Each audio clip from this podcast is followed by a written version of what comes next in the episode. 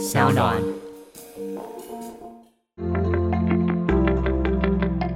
就是刚刚讲到说我我做这个来台湾的这种比较不知名的日本人画家的作品，然后在那个不朽的青春展览其实有展出，然后那个时候有一个回馈，就是在脸书上的分享回馈，我非常的感谢，嗯，其实是万方。女士。哦，他那个时候好像在脸书上就是分享的，其实不是我们在展览中的那一些明星的大的作品，是。他其实是看到一个日本人画家画台湾的一些乡间的景色，然后他就有一些呃感想跟跟呃回忆这样子分享，我就觉得哎还蛮感动的，就说他也是我的偶像啦，就在他能够看到这些一般观众没有注意到的的部分。欢迎再度收听《感官一条通》，我是小树。那今天呢，来了两位老师。那这两位老师，我本来都一种应该要非常非常严肃的心情在面对这件事情。毕竟我们今天要讲的是个大题目。那这个大题目，其实我们近期的节目也稍稍处理过类似的主题，就是我觉得现在有一种在重写台湾史的，不管是在漫画里头，或是在游戏里头，在影剧里头，都有很很多这样的趋势。那前一阵大家应该都看到了《不朽的青春》这个展，后来北师美术馆又再做了一次呃光的这个展。那沿着这个这样的热潮，有一本套装书，就是两本一。套的叫做《台湾美术两百年》，这个书也正式出版了。那今天请到两位老师，这两位老师呢，我之前在网上 Google 的时候想说，哇，不会吧，写这样书的人竟然年轻到这个程度。然后看到本人的时候，我刚刚更吃惊，我刚刚一路一度在楼下是认不出来的，想说应该不是吧。让我们欢迎蔡家秋、杨纯贤老师，谢谢，谢谢。谢谢主持人小树。两位老师是真的都很年轻吧？你们可能看起来比你们的学生还要年轻。你现在逼我们年龄？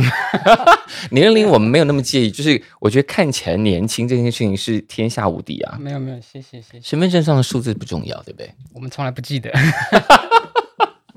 就是谢谢啦，就是我们嗯一半应该感谢爸爸妈妈给我们这个样子，一半是后天自己的努力吧。就是在这个研究的领域里头，两位应该可以过得很开心，就是心境年轻，然后也做自己喜欢的事情，应该看起来就不会那么苍老了。其实我并没有很年轻 没有。我刚刚说就是身份证让年龄看起来真的一点不重要，本人看起来年轻就好。好，那这个台湾美术两百年看起来就是一个非常庞大计划，但是因为两位老师本来就是在常年在研究这些题目，特别是蔡家秋老师是这个案子的发起人之一，有你在其中吗？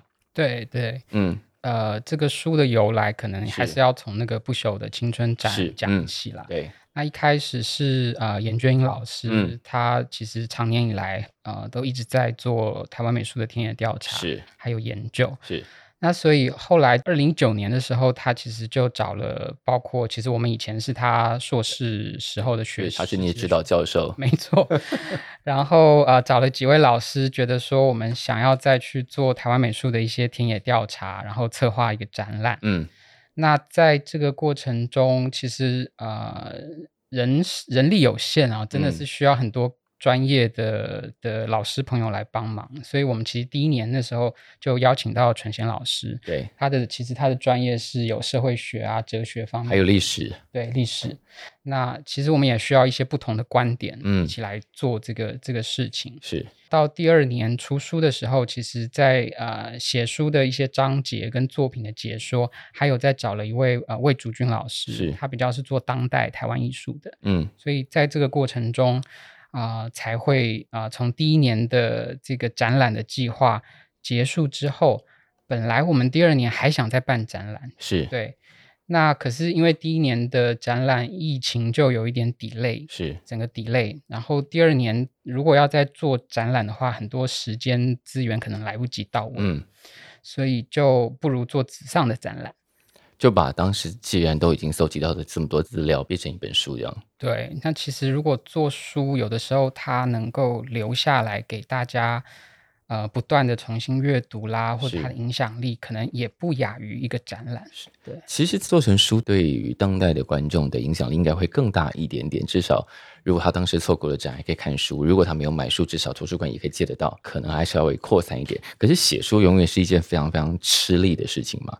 而且我觉得有趣的是，我相信这个书出版之后，其实蛮多人都注意到，就是这些做研究的老师的文笔都非常好。写作专业这件事情是在你们啊研究的过程当中也一直雕琢自己的功夫吗？呃，坦白说，写这本书遭遇过一些挫折，因为可能我个人本来比较在学校里头做研究，就是写那种学术论文，没有人要读的学术论文，它就是很生硬，很多注释，很多。呃，逻辑推论的内容。嗯，那在做这套书写作的时候，因为一开始就设定希望是更多，不管是各个年龄层的读者，所以你一定要阅读的时候比较没有障碍。对，一定要更平易近人一点，或者是想一些呃方式来引导读者。所以我们其实有请了一位许玲英女士哦，她是我们的文编，她统整所有的稿子，然后给我们很多的。中肯的建议是怎么样？不要用太艰涩的词汇，然后啊，多多举一些例子啦，多讲一些故事啊，来来引导大家来读。所以他在呃论文跟可阅读的书籍之间做了一个很白话的功夫，这样。没错没错。所以大家在书中读到现在的稿子，其实跟我们当初交出去的稿子应该已经改很多了吧？你你自己的陈贤老师应该陈贤老师的教老师太客气了，因为你的家教老师文笔是真的很好，是，然后而且其实他的稿子应该只有细节上的调整吧，那个架构一开始像是那个被朱友勋称赞的那个摩登，对呀，摩登那一张，朱友勋欧乐刚，他一开始就是这个样子，而且一开始学英就非常的称赞。这个写法出来是非常的惊艳，这样子。那老师当时被兜进这个案子的时候是什么样的状况？当时就是呃因缘巧合，怎么个因缘巧？因为这感觉就是哇，这个案子好大。那呃，如果我没有足够的时间或足够的精力，我想说可能会觉得哇，这个我先不要碰好了，这样。嗯，因为那个时候我就是因为我没有专任教职，所以是在那个时候时间上有一个。空缺，所以他们在做这个研究案的时候，他们需要一个专任的研究员，所以就找到我这样子。是，然后就进来开始做这件事情。那因为我们现在看到的书啊，包括当时的展览，因为当时的展览有分区。有分不同的说，而且不是跟着时间走在进行。然后这个书里头的呃很多章节也不完全是跟着时间走，而且也是很多大题目。那这些大题目当时是怎么分配，以及分完那些大题目之后，谁写哪些东西，这件事情要怎么分？我们团队的每位老师可能在他的硕博士以来都有一些研究的兴趣，是，所以这些作品在这套书，它当然有它年代的前后，嗯。啊，可是我们也会可以依照各自的研究原本有的基础去写这些啊章节。嗯，像我自己可能比较 focus 在日治时期，所以我我我主要在二三四章这里。嗯。那呃，纯贤老师，我想他其实有一点被我们呃胁迫 写一些困难的章节，尤其是他写那个啊战后初期那个真的是很难写的一个一个部分。那可能等下请他分享吧。我觉得他比较有一种从社会的关怀、社会议题的关怀去看美术史。嗯，这可能是我们以前如果传统写美术史，反而不会这么仔细的角度。因为这个书有一个特点，就是呃，特别是在书页后面也有提到，就是一般的类似像这样的美术书籍，可能会很着重在美术的流派的分析，或者是画作的分析。但这个的写作的方向是以呃艺术家的生平故事，包括他当时的社会背景为主，就是让大家去理解，甚至也是为我们补充，就是过去我们可能在教育系统里头很难从小就得到这些，我们可能都长大之后意识到，哎，我们好像应该要去补足这些知识，才回过头来。所以那个书。就是一个很好很好的入门。那呃，春贤老师负责的那一块，其实我几乎没有听过。老实说，就我在想，哎，我在成长的过程中应该可以。比方说，现在的学生，假设他是一个呃国中生好了，他会在哪一个阶段的美术教育里头有机会碰触到类似台湾美术两百年这里头的主题？这个问题就可以显示每个人的年龄。当初我是不介意从哪里的主持人一定也很年轻的，嗯，对。其实我我觉得我们后来都是长大以后自己有兴趣再去阅读，是我们出生以前的那一段台湾的历史吧。大部分，尤其是现在，我想现在的年轻人可能也是。前一阵子看到我侄女的国小到国中的学校的书，稍微那个资讯比较多，对。但是你要说比较观点式的，就是说到底那时候，比如说战后的族群的问题啦，嗯，社会比较呃严重的一些议题，民主的运动，可能我们都还是要长大再回头去读一些其他的著作。是，对我本来以为说这经过这十几二十年，大家一直在试图重写台湾史，可能现在的小学的课本已经可能要比我们那个时候的讯息量更更多，或者或者是观点有所调整了，这样。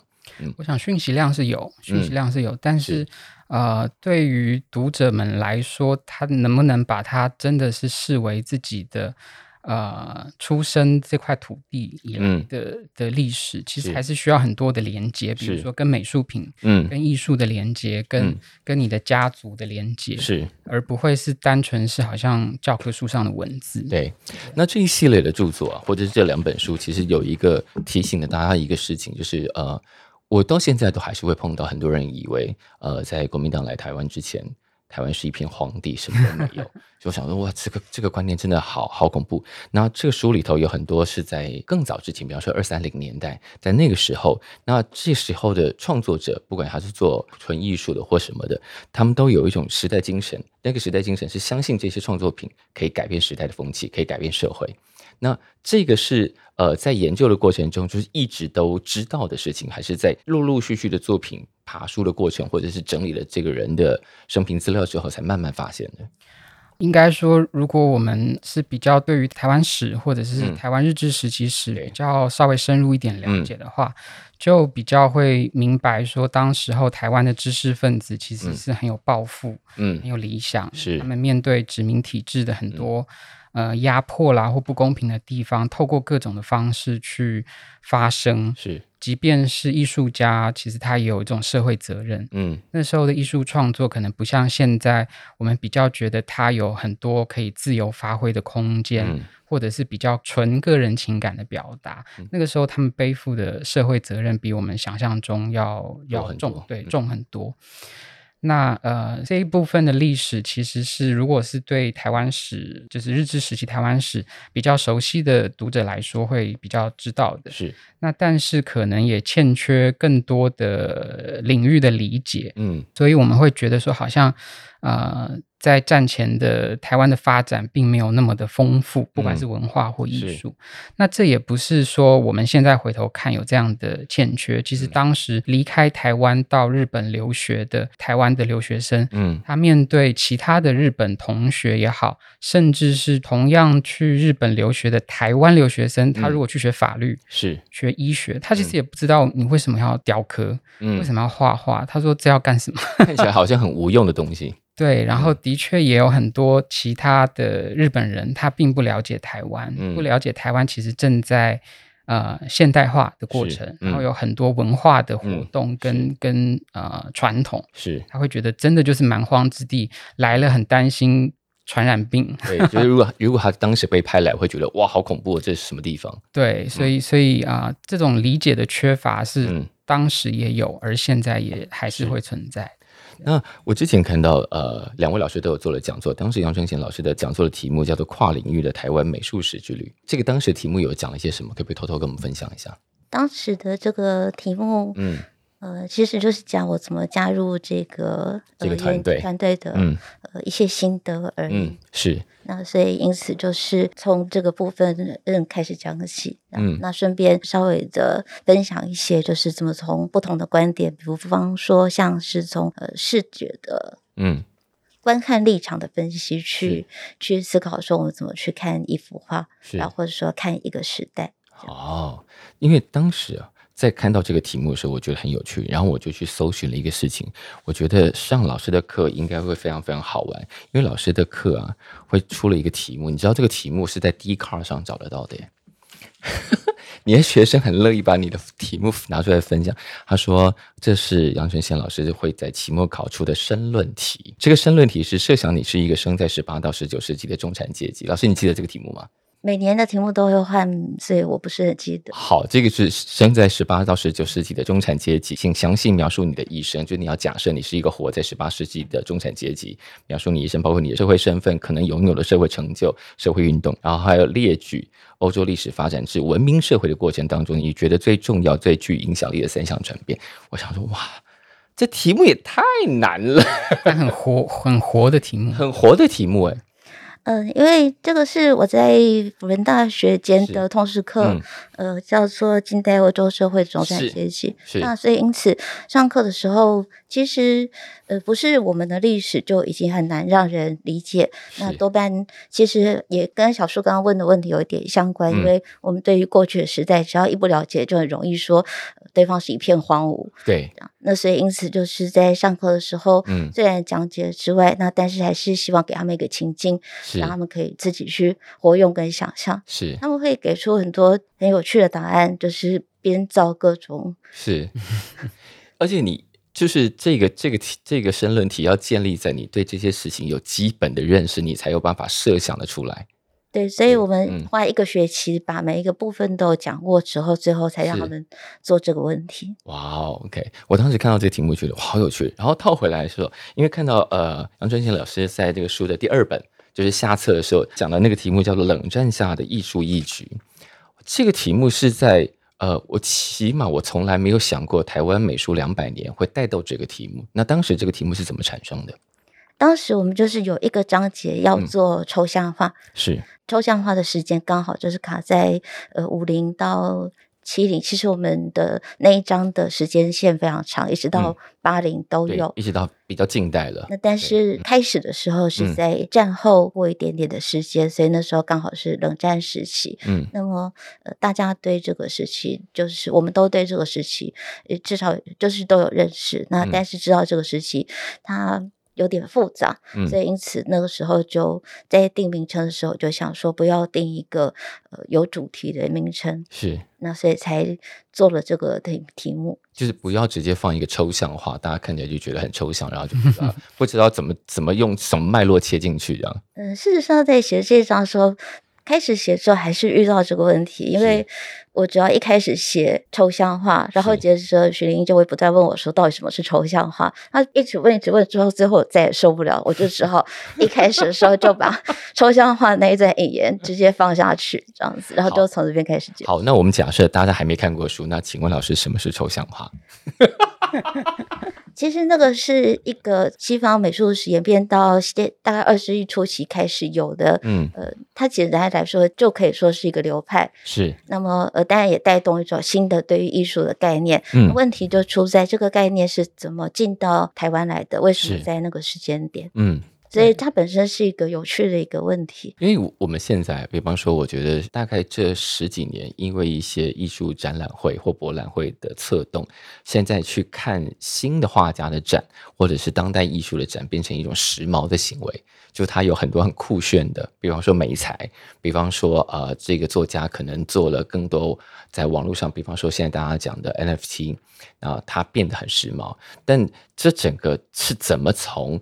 当时的绘画。或者说有才那些走到今天百花齐放，这中间我们其实断掉非常非常多东西，所以我们现在在看，比方说看很多画的时候是找不出脉络来的，就是不知道那个是从哪里长过来的。比方说老师在讲这个的这个冷战题目的时候，想哦，我从来没有把这件事情连起来过，然后我们也都不知道，比方说那些外国的影响是怎么在那个时候流进来，因为现在当然要流进来非常容易，你现在脸书打开什么事都流得进来，可是，在那个年代，我们好难想象是，比方说在二零年代你是如何。感受到一个在法国的流派，或者是一个在日本的那个时候，当然那个时候可能因为很多人去日本留学，而且这个系列里头，比方说台湾美术史里面有很多很多的呃研究，显然是日本人先做了蛮多专书的，对不对？呃，你是说日治时期？日治对，应该就是说，后来的学者的确有做到日本美术在战前到战后的部分，但是其实对于殖民地，就是台湾或者是当时的韩国，嗯，其实琢磨没有那么的深入，是对，所以这是造成说我们对于美术史，尤其是台湾自己的发展，其实处于一个很断裂的状况。是那所以觉得呃，就是很高兴听到主持人小树你的那个。呃，觉得好像没有连起来，一直到当代的这种疑惑跟想要了解的这种欲望，其实就是我们想要做的事情，是能够把这个。不是经由别人讲的或别人补足，或者是很断裂的这个历史，能够有一次哎，至少两百年，先把它串起来给大家。光两百年这个空隙就已经是巨大的空缺嘛，就中间可以补的事情实在太多。对，那我觉得，比方说像呃，当时不朽的展出了黄土水的少女胸像，后来那个光展出了。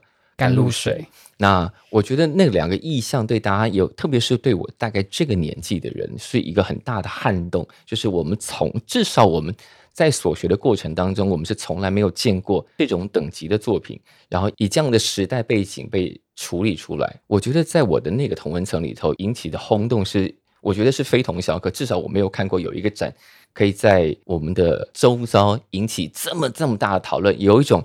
等一下，你你怎么可以不去看？你你竟然还没有去看，怎么会？要不要赶快去的那种感觉？我们我很少看到有一个展有这种号召力，是谢谢，搞得我们大家有一点。是有不好意思，是有一点点文化焦虑，就是哎，你你身为这个时代的青年，你怎么可以不知道这件事情？好，过去我们不知道就算，现在你不可以有脸说你不知道，因为这个资料都慢慢慢慢挖出来了。那这个书里头，老师也带到一些你之前本来就在研究的题目，但这个题目是什么时候开始出现在你的学术生涯里头的？呃，我自己在做从硕士到博士阶段的时候啊，其实有一点点不是很正统台湾美术史的研究。因为你做了，这是你的硕士论文嘛？日治前期日本来台画家的创作与游历。是是，谢谢。对，哇，你们都做好很多调查的，一定要稍微查一下，只是我们可能没办法查出整篇论文而已。呃，简单的讲，就是说日治时期，当然很多台湾的艺术家开始在学习跟跟创作。那但其实也有一些是从日本来台湾旅游，是他可能呃很短几天，甚至长一点几个月。嗯，那可是后来这一些艺术家，他们可能回到日本之后，有的成名，有的不见得那么有名。是，所以我那时候的出发点其实很单纯，就是说我很想要了解他们来台湾的有利与创作。那后来慢慢发展。成一个就是更具体的到博士论文阶段的时候，我常常会有一个感觉，我觉得他们很像是孤儿。怎么说呢？就是说，以台湾美术史的主轴来说，我们当然是先关心台湾的艺术家，对，是。那这一些来台湾，呃，其实人数很多，嗯啊，他们有交通上的便利，他们有经济上的优势等等。那但是在日本美术史自己的主轴中，他们可能又是有一点画外之名哦，就是他在两边都不会被放进正统里头。没错，所以我真的有时候如果多一点同理心去想他们的，不管是他创作历程本身，或者是那个作品，嗯，作品本身也很像孤儿，因为大家都没有兴趣做，嗯，因为。都不在各自的脉络里，没错。所以在第一档那个啊不朽的青春展览里头，我自己的负责的范围就是这一章，所以很高兴那时候有找到，并且去查了一些资料，去去确认这是哪一些日本艺术家的作品。对啊，所以呃，自己的兴趣就是在那种非正统的 的领域中慢慢累积下来。可是，也某种程度上补足这个历史的完整性嘛？是，因为他们也部分的参与了这个历史的创造。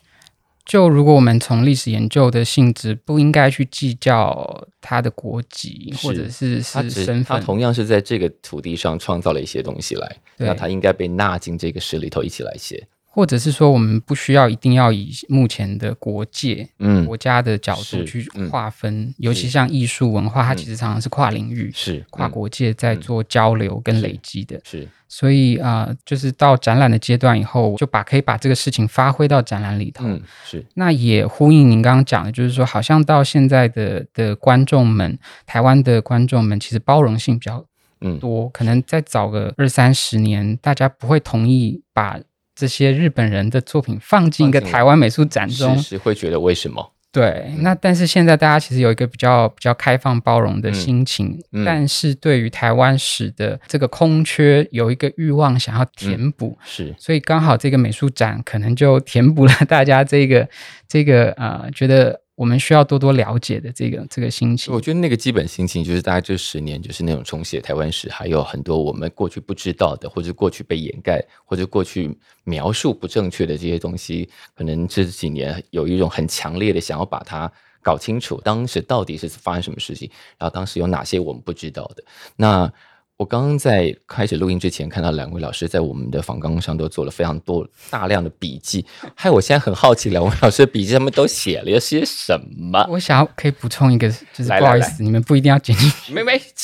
老师讲了，我们就要拿来剪成片头啊。就是刚刚讲到说，我我做这个来台湾的这种比较不知名的日本人画家的作品，然后在那个不朽的青春展览其实有展出，然后那个时候有一个回馈，就是在脸书上的分享回馈，我非常的感谢。嗯，其实是万方。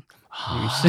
哦，他那时候好像在脸书上就是。分享的，其实不是我们在展览中的那一些明星的大的作品，是。他其实是看到一个日本人画家画台湾的一些乡间的景色，然后他就有一些呃感想跟跟呃回忆这样子分享，我就觉得哎还蛮感动的，就说嗯。他也是我的偶像啦，就在他能够看到这些一般观众没有注意到的的部分，因为。就算是这样的展，大家可能还是会冲着几个特别明星级的展品去打卡，或说哦，我也看到它了。某种程度上也是好事。如果甘露水被当成像蒙娜丽莎一样这样去谈论，我觉得也其实蛮好。但就是会有人会注意到，因为毕竟你们都花了这么多力气谈这些作品嘛。那比方说，好，然后专心老师，因为刚刚说那个影 那个便利便利商店的影音机摆它到有一张没有印出来，然后我们想看一下老师的笔记上面写了些什么。没有，那就是一些补充资料。比方说，老师补充哪一题，我们来看一下。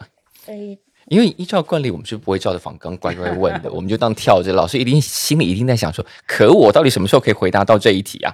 我我刚才其实已经问过，就是一九六零年代的，嗯嗯，本来在访纲里面有提到那个红帽子的事情。是，嗯，老师也可以再提一下。那那个红帽子其实是引言当中，就是何凡讲的呃一小段话。是那么当初呃出版社把它放在宣传词里面的时候，让我觉得有一点囧，因为那是一个我觉得不够精确的。就是现在大家知道什么叫做红帽子吗？老师为我们说明一下，好了。红帽子，就是说在六零年代那个时候，是。那个时候情势还是蛮紧张，那所以因此就是一天到晚都是要反攻回大陆，是是是，当然也会有就是互相去指责，呃，哦，你你通匪啊，你干嘛的那种，对对对，就是有没有什么不纯正的思想，是是是。在那个时候发生了很多的事情，是。那么，但是在我的那一章当中，比较有名的就是有一个呃抽象化论战，是。那么那个事情其实虽然有很多人解释，嗯，但是在我看起来，它就是一个比战。那么，嗯，它到底是不是一个真的一个帽子？嗯，那其实，在那个时候有很多别的事情，就是因为是白色恐怖时代，所以我在上面其实 补充的是。就是放的事情是，其实，在嗯。偷偷放在那个文章里面，然后或者是其实，在严学英老师的导论里面有提到的那个台湾联盟事件，那是在一九六八，那那种就是没有办法放在呃我的那个章节里面，那但是他也在那个时代里，那他也牵涉到画家，像是吴耀中、郑英珍他们，嗯，这样子，就是那些那些论战或者那些呃时代的某些。某些想法也会影响到创作者的创作品。对，其实那个是真正的受难。那但是在报纸上的比战，事实上呃得到了一个比较好的结局。他后来没有，嗯，没有太大的影响。这样子，因为他这个章节其实如果呃细看一下这些艺术家的创作，还有他们的活动啊，是呃抽象画它本来应该，我觉得啦，它应该是要有一个很自由的空间，然后去发挥想象力的一种类型。嗯，可是它偏偏落在台湾最压抑、风声鹤唳的时候，所以艺术家该怎么办？其实他们就会有很多像刚刚纯贤老师讲的彼此之间的争议跟冲突。嗯，那有一些作品甚至他不能在台湾发表的，他是要跑去上海，是跑去香港，像那个木刻版画那种反映二二八事件的作品。是。有点像现在台湾变成是，呃，有一些在香港你不能讲的话，是来台湾比较有空间。是在香港被删节的章节，在台湾的版本反而可以全见，这样对，没错。是那也有一些艺术家，他可能就啊从此就不能回来台湾的也有，是或者是他作品要被修改，比如说在日治时期留下来的作品，本来上面画了日本的国旗，嗯，那。必须换成就是中华民国的国旗，是这样的例子很都是在这段时间中产生发生的。可是那个年代，呃，这样的艺术论战是可以有一点点社会分量的。嗯，我们现在也很难看到，比方说艺术拍卖会可能展出了很多在呃话题上很有讨论性的作品。但也很难有新的，比方说流派，或者是大家对于这种想法或者思考的，或者甚至是哲学的论战，是对于一般人有感受性的。对，我在文章里面特别放了很多像这样子东西，因为就是在找资料的时候觉得非常非常有趣。嗯，那在那个时候报纸还有副刊，是现在的副刊分量没有那么重，因为我们已经有脸书了，脸书上是每脸书就是每个人每天的副刊或社论。对，那但是以前应该不知道副刊是什么，会不会还有吗？有有有有副刊，其实蛮有可能是，比方说，如果大概二三十岁，平常因为他们可能已经不太接触报纸了，所以可能对副刊两字所指的东西是什么没有什么概念。对，人间啊，或什么副刊，他们大概。没有，我们都在讲一些，我们没关系。我们本节目经常在处理一些大家不知道我们在讲什么的，大家自己 Google 查一下，对对，就查一下副刊是什么。好，对，来回来回到老师这边，刚刚讲到副刊，就是因为还有这样的园地可以供大家论战。对啊，对，所以我在做这张的时候，其实我心里也有一个忧虑，说，嗯，我现在还有报纸可以做这个资料，但是将来假使过了二三十年之后，呃。就是后来的研究者要做我们这个时代，他可能心里会觉得乱，因为他资料多到不知道要怎么。就是他可能要在呃大家的 Line 啊、大家的 Facebook、大家的 Twitter，或者是大家散见各地，没有一个集中地，就是未来。在可能在三十年之后，人的人要做这一代的东西，应该会非常非常的困难，会觉得非常的痛苦。甚至我觉得，可能以后不管是艺术家或成名的人，嗯，回头要写传记的时候，你必须要保留他这些 脸书也好，或或 IG 的资料，因为那里面大家吐露你最真实的一面跟心声。因为常常那个人的性格不是出现在那个人的版面上，是出现在他回别人的留言上。真的，对啊。那么报纸有一个好处就是，呃，它可以很强。烈的去发表他自己的意见，那所以因此，嗯，比战看起来就会变得好像就是非常的激烈。那那个时候其实也不是只有这个比战，那当事人都还涉及多个比战，比方说刘国松 涉及第一章的那个水墨论战，是是，他打完这个之后，再接下来打这个。那徐副官自己后来就一九六零年他就陷入东西文化论战，所以因此大家都忙得很。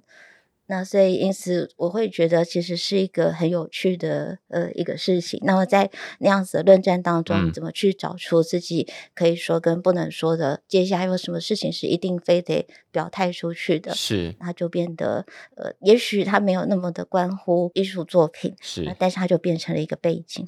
但想想那个年代可以有，比方说，因为为了这些艺术的思考或者是哲学可以吵成这样，而且还对社会有一点点影响力，这件事情现在想起来应该还蛮值得羡慕的吧？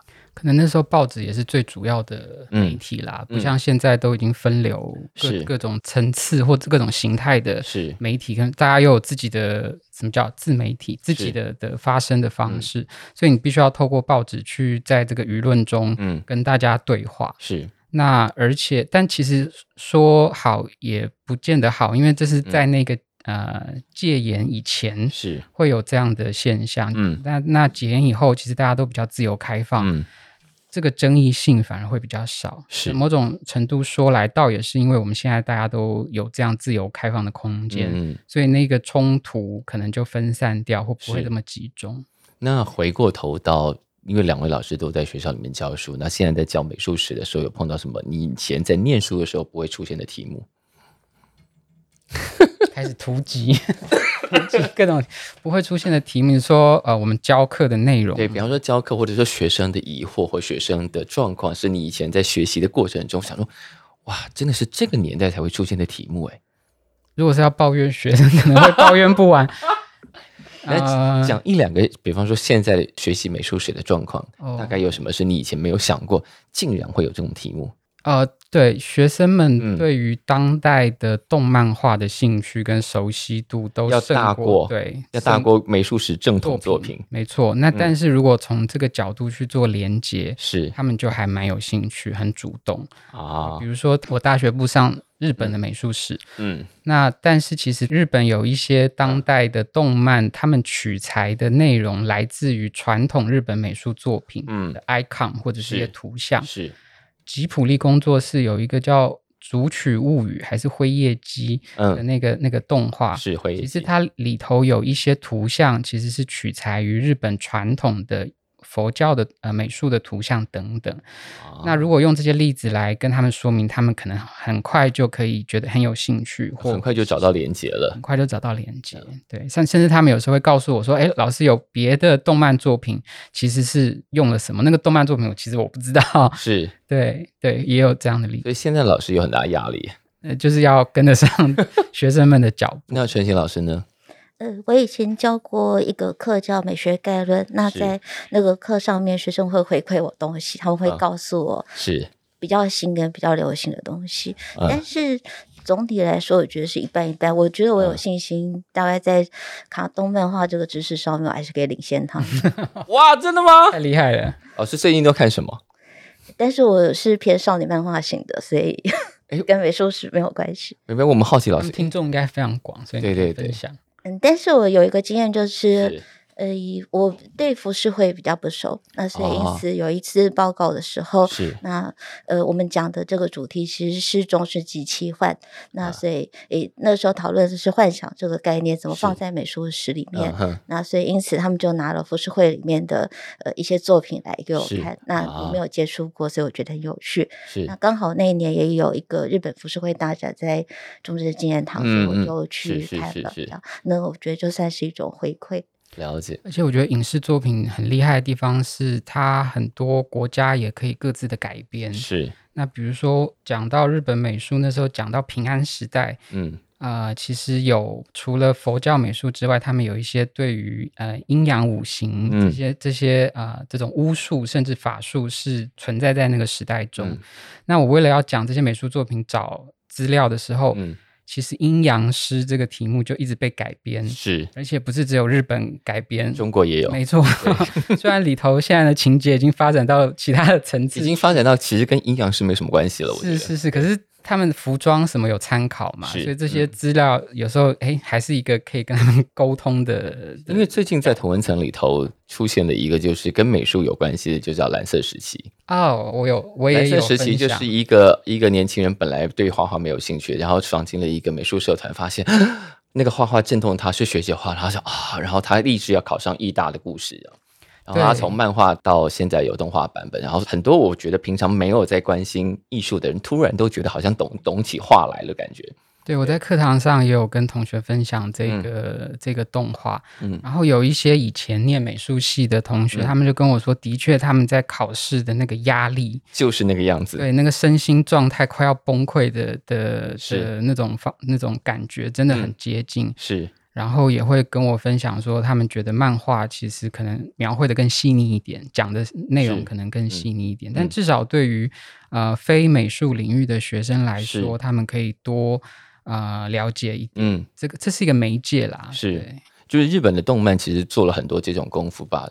应该要生吞活剥的这些硬知识塞在动漫里头，大家看着看着就吞进去了。对，我刚刚才想起来，这学期有用过一招，就是用过一招。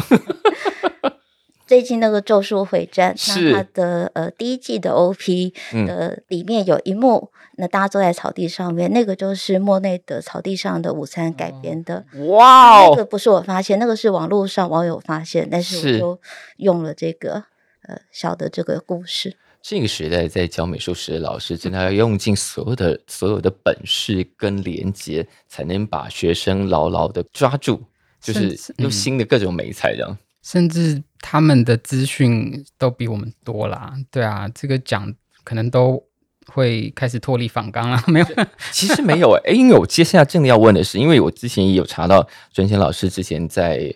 有一个美术馆讲的一个美术的课程，然后里面提到了是班雅明，然后里面那个那个展的那个讲座的解说是面对新的美材、新的技术，甚至是新的观众，在艺术这个拥有悠久传统的领域会造成什么样的冲击跟改变？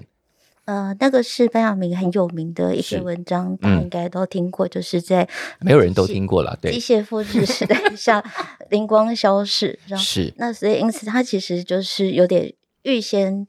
呃，我觉得他有点预预见之明的，就是说明说明了这个时代的改变，说明这个时代的改变。嗯，那他在那个文章里面其实提到一个，我觉得还蛮重要的一个观念，是那就是说，不管怎么样，媒材都会改变，是，或者是中介的平台也会改变。那但是，呃，有什么事情是不变的呢？嗯那我应该就是核心，核心不会变。那核心要。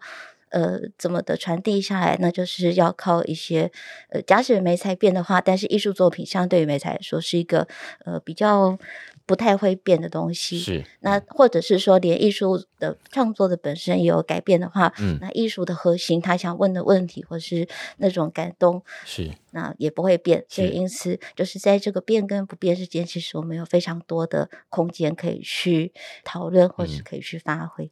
是我们刚刚这样问的用意，当然是因为一方面，我们一开始有先说我们不会完全照着仿纲，然后说我们果然随便乱问老师，还都还是可以接得住。你看，这就是好老师的状态。接下来要问了，这个回到访纲了啦。我觉得应该就是顺着这个题目这样想来，就是因为一定在参与这个过程、这个计划的过程当中，一定会遇到是你本来没有那么熟悉，或者是可能不知道的作品，然后你在整理的过程中发现，哇哦，对你来说也是一种重新的再发现。有哪些作品是对你有这样的震撼的？呃，如果是在这本书中啊，其实我们从第一年做田野调查，有一些作品有放进第二本书中。是，嗯，那第二本这一套书其实主要是要想要去展示的是公立美术馆的藏品。嗯。因为美术作品很重要的是，还是希望大家能够亲眼看到。对，希望它能够被展出。对，那但是有那么几件是啊，我们从第一年的展览调查到以后，还是觉得放进来很重要。是，比如说一个是有一位日本艺术家叫岩月桃甫的《萌芽》。嗯，那这个是他在一九二七年台湾美术展览会第一次展出一个这个。这一次展览的作品，那这位艺术家其实他来台湾啊呃教书教美术，是在这个过程中，很多他的作品可能在战后啊，听说就是因为一些原因，甚至包括八七水灾等等都都没有了。那他们当年其实有很多大件，就是大尺幅大件的作品。那在田野调查的过程中，其实辗转的得知这件作品的存在是。而且本来它的状况非常的不好，就是因为保存的状很不好，都是像那个你可以说像那个拼图一样，它随时就会一片一片就整个剥落。你说拿起来的时候，它已经要碎开、碎裂开了。没错，他们甚至端的时候是要平平的端，因为他怕直立的时候就会粉碎的状态。是，所以在那个过程中，我们也赶快去找老师去修复它。然后在书中其实有一个比较好的图版可以展示，某种程度上也是能够。呃，有一点公平的对待这位艺术家，是不管他的历史或作品过去都没有被大家理解。是那另外有一件作品，其实是呃，他叫陈清粉哦，他其实是台湾在日治时期四位留发的艺术家之一，非常重要。是。那但是因为他的家族是做茶的事业，在大道城的茶行的事业，那后来他必须就是被父亲。就是招回来接家里的工作，嗯，所以他后来其实是做啊茶商茶行的事情，但是又在台湾的发展过程中，其实这跟茶经的背景很像，就是说其实那个事业就没落了，是。那导致于他的故事也好，或他的作品也被大家遗忘，嗯，那这一次我们其实很啊，其实是因为展览的成功，导致他的后来的家。属嗯，愿意再把这个作品告诉我们，提供给我们，所以我们有一件叫做《巴黎的屋顶》，就是他在巴黎的可能他住的地方的楼上画了那个那个街景俯瞰的景象，其实也是目前我们没有找到他的大件的，而且很完整的作品。所以这个书，包括之前那个展览，它应该会勾动后面更多事情。没错，有可能很多隐没在美术史脉络里头的作品，跟甚至是作者，有可能被这一系列的展览，包括书籍给勾出来说。哦，我们家还有哪些作品？然后后人愿意拿出来让大家欢迎大家跟我们联络，这可以继续做下去，对不对？啊，其实我们美术史研究调查本来都一直在做这些，一直是长期都在做。对，只是说可能啊，近期比较幸运，这个曝光被大家所注目啦。嗯，那包括甘露水也是，就是说第一年的这个展览的一个成功，是我想也打动了后来。呃，收藏的这个家族，他们愿意把这个作品能够交给大家，是现在是国家收藏，文化部收藏了，是是。而且我查了一下，甘露水，甘露水当年是被弃置的，就是没有被好好照顾的。对对，就是说他呃，本来是。呃，在日本的这个教育会馆啊，他们那那这里收藏，那战后由呃政府接收，嗯，那政府的这个台湾省教育处，嗯，还有教育厅，后来要一部分他的财产跟据点要移到台中嘛，要搬移，政府要要迁移，所以一些财产就跟着迁移，嗯，但是在迁移的过程中，这一件就被落下来，嗯，那么不想带走。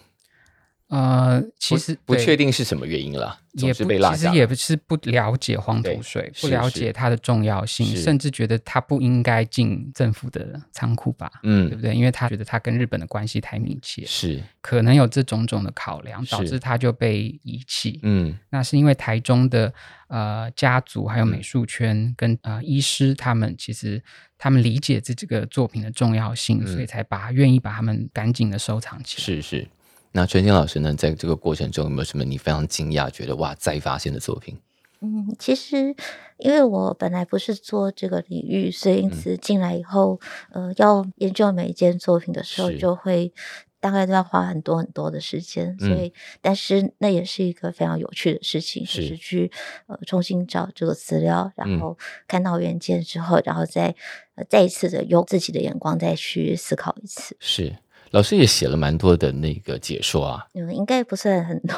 有啦，就是后在第二本里头有比较多，然后还有个专章嘛。当时在想说，那因为你们可以面对的作品有这么多，比方说除了写每一篇的导论之外，那作品的分类啊，比方说哦这一篇给你写，这篇写，是大家自己觉得凭感觉，就协调嘛。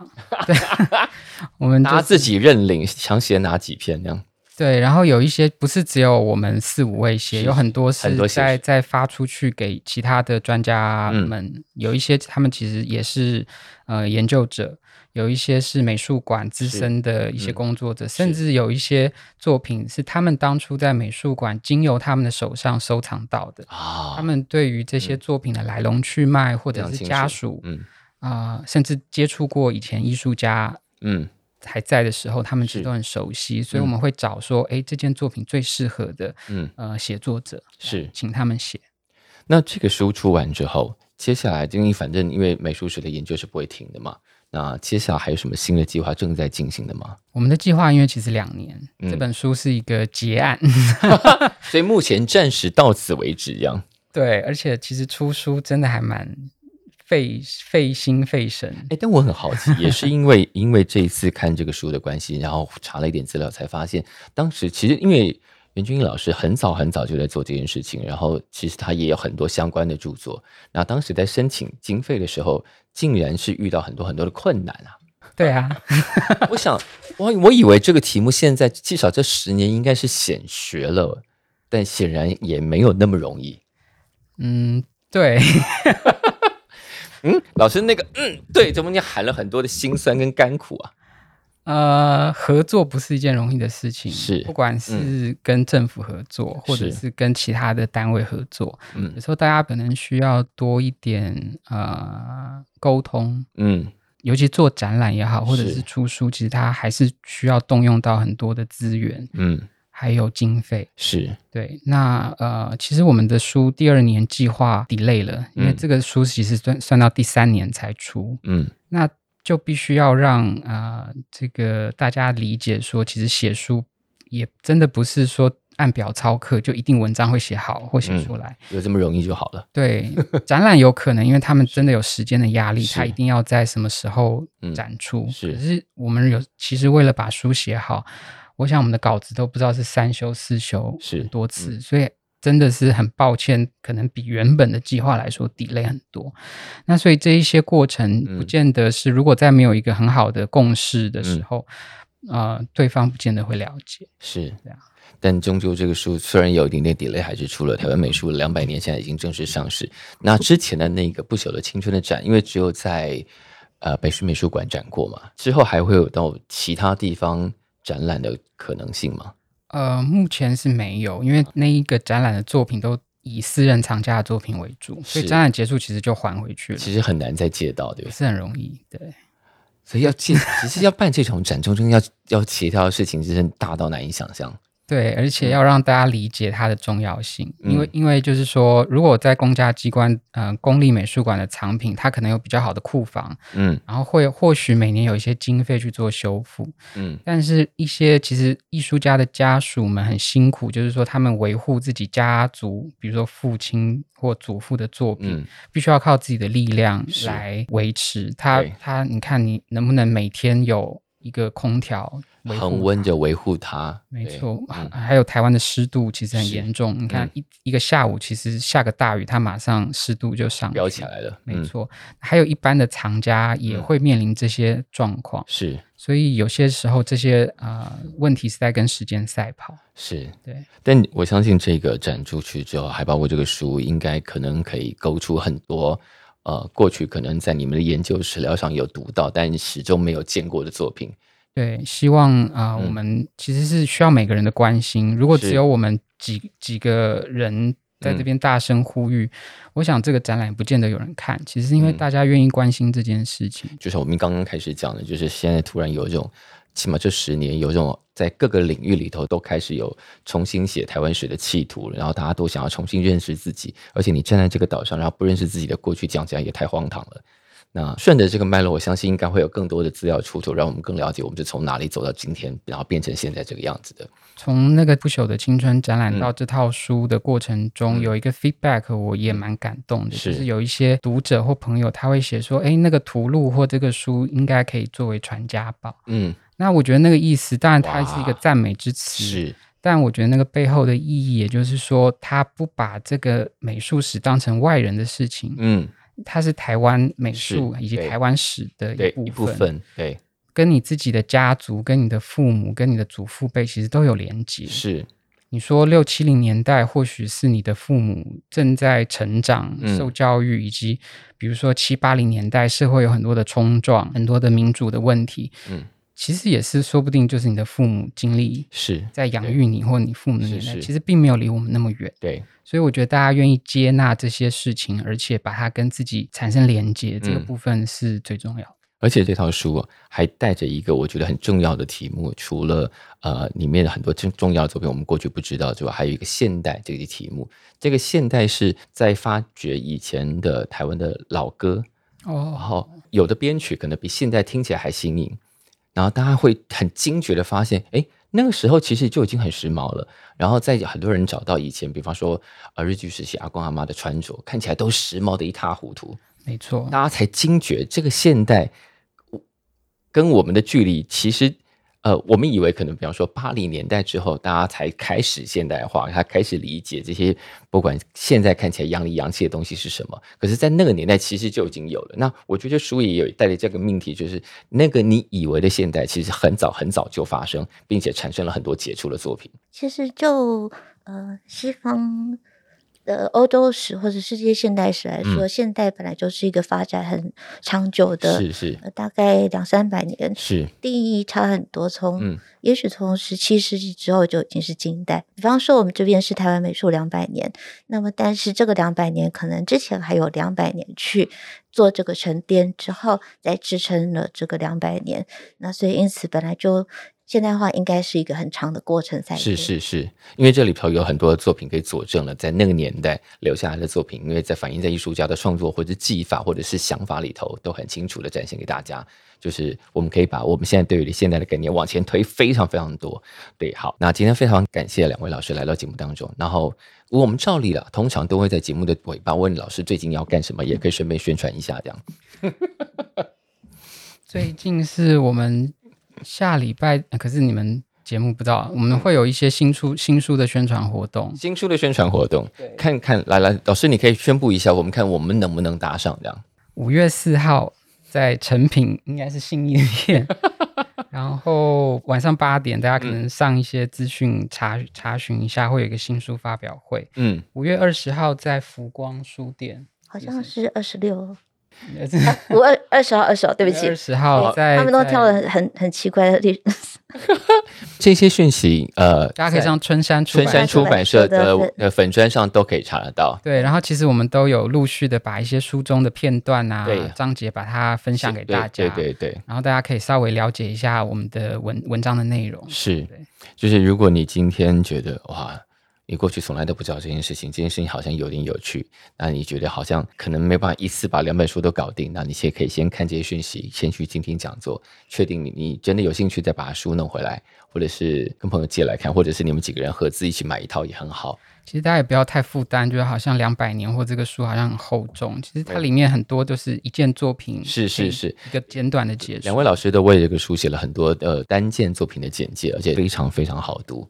就是其实你可以吃饭，如果你一个人吃饭的话，就可以配配 着饭吃，其实很容易很容易就把它读完了。或者是睡前的故事，你读一篇也可以这样。好，那除了这个，接下来还有为这一套书的宣传行程之外，你也可以宣传个人的活动啊。我好像五月在李梅树纪念馆 有一个演讲啦。哦，五月那可能大家也上他们的官网。是。李梅树纪念馆也是一个非常有他们家族嗯。啊为为自己的父亲的作品所做的呃所在三峡一个非常重要嗯。当年李梅树所耕耘的的一个地点是，然后他们有自己的纪念馆。嗯，所以欢迎大家多多去啊除了读书看展览之外，还有很多的方式可以。